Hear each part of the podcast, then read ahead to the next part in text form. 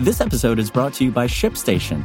You know, some things take a lot of work, like sending little robots to far off distant planets. And just as that's challenging, so too is running a successful e commerce business, especially when there's so much to do. So I want to introduce you all to ShipStation. Now, I love using ShipStation because of its easy to use dashboard, which makes managing orders and printing labels a breeze and super smooth. Oh, and the customer service is just out of this world.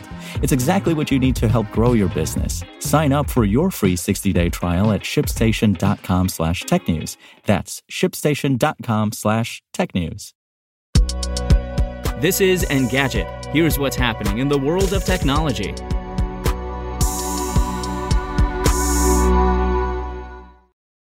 It's Thursday, February 23rd. Since it started opening up its generative AI powered chatbot in Bing earlier this month, Microsoft has granted more than a million people access to a preview of the tool, while millions more are on the waitlist. Until now, the only way to access the chatbot has been through the Edge desktop browser, but Microsoft is already bringing it to more products, services, and devices. Starting today, those with access to the chatbot through their Microsoft account can use it on the Edge and Bing mobile apps for Android and iOS.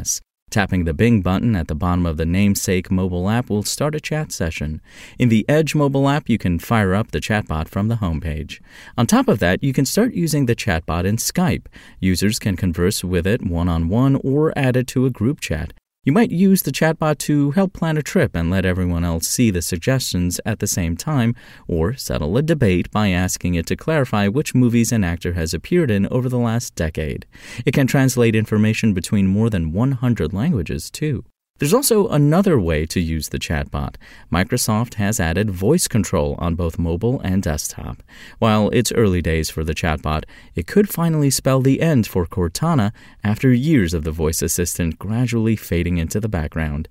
Microsoft notes that it could and probably will bring the chatbot to other apps such as Teams. However, it said that it's still fine tuning the chatbot, which has run into a number of speed bumps after more people got their hands on it.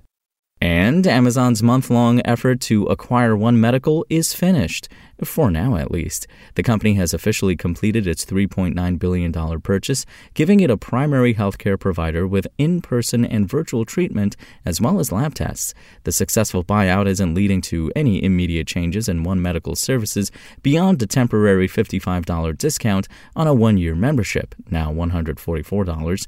But Amazon said last July that it planned a reinvention of healthcare with the takeover. The completion comes just a day after the Federal Trade Commission said it wouldn't contest the buyout. However, the regulator also says it's still investigating the deal to explore potential anti competitive effects and privacy concerns raised by Amazon's access to health data. An FTC official told CNN the agency will warn Amazon it's closing the purchase at its own risk and might still face a government challenge later. Amazon has spent years making deeper forays into healthcare. It bought PillPack in 2018 and used the provider to launch an in house pharmacy service. The online shopping heavyweight also introduced an app based health service for employees in 2019 that it later offered to other companies. In 2021, the company introduced a custom Alexa for healthcare. The One Medical move theoretically completes the picture by letting Amazon handle everything from minor doctor's appointments through to prescriptions. Whether or not Amazon could endure an FTC challenge isn't clear. Commission Chair Lina Khan is known to be wary of big tech, and her stance even prompted Amazon to ask for her recusal from antitrust cases. There's no certainty the FTC might succeed, though, and it recently lost an effort to block Meta's purchase of Within. One Medical is considerably larger than Within, though, and its healthcare focus brings up privacy concerns that aren't always present in tech acquisitions.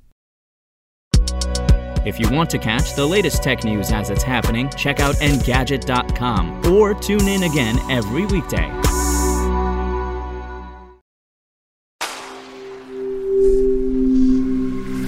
Spoken Layer. Want to learn how you can make smarter decisions with your money? Well, I've got the podcast for you. I'm Sean Pyles, and I host NerdWallet's Smart Money Podcast our show features our team of nerds, personal finance experts in credit cards, banking, investing, and more. and they'll help you make the most of your money while cutting through the clutter and misinformation in today's world of personal finance. You'll get clarity on strategies to help you build your wealth, invest wisely, shop for financial products, and plan for major life events. Listen to NerdWallet's Smart Money Podcast wherever you get your podcasts.